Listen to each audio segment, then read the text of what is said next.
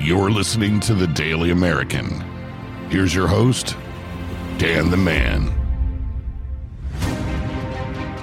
Welcome back to the Daily American.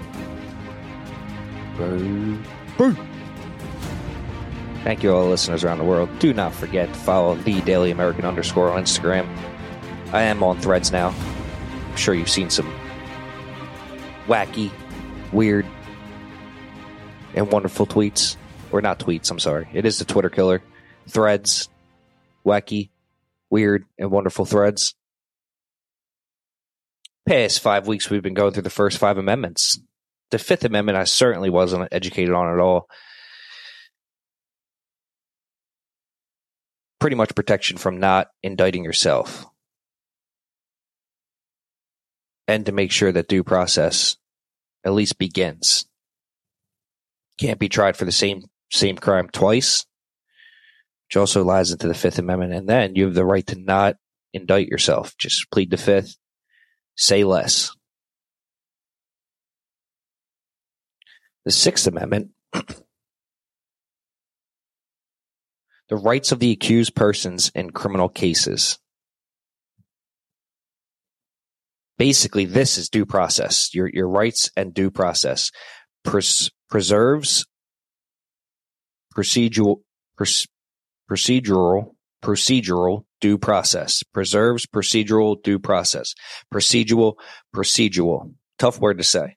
Say three times. Procedural procedural procedural. Preserves procedural due process. The six provisions to that.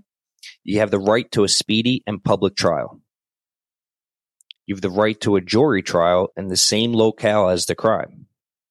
Locale I know what that means. That means location, the same location as the crime. Commit a crime in Austin, Texas. You have the right to be tried in Austin, Texas by jury. Right to be informed of all your charges. There's a total of six provisions. Right to confront accusers in court.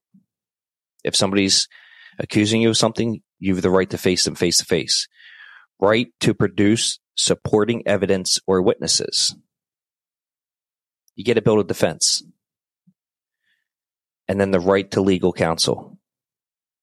A lot of times appointed by the state. But if you can afford a private attorney, that's usually your best bet in, in criminal cases to, to give you a fair shot of winning.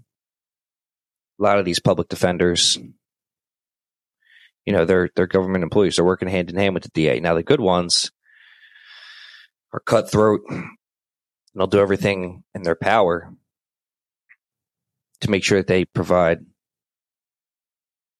the best case possible against the district attorney. District attorney is the lawyer for the state who's usually bringing the charges. That pretty much summarizes the Sixth Amendment.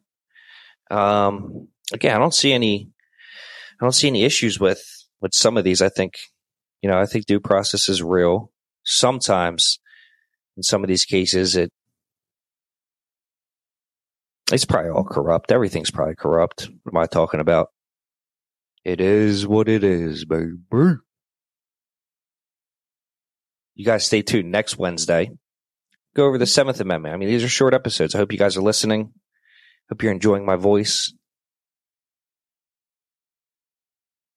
There is a movie out called The Sound of Freedom by the time this episode gets published, it's going to be out for months.